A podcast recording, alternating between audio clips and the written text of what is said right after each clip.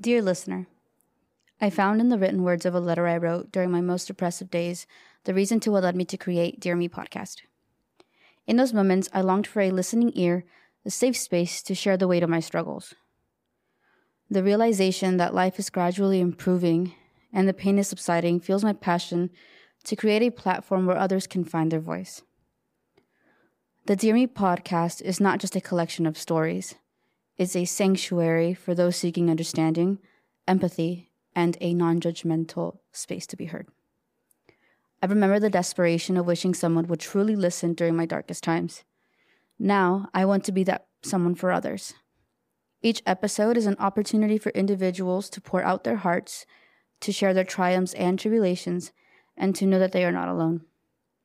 May this podcast be a beacon of hope a reminder that even in the darkest times, there is a community waiting to lend an understanding ear. Together, may we find healing. With empathy and understanding, me.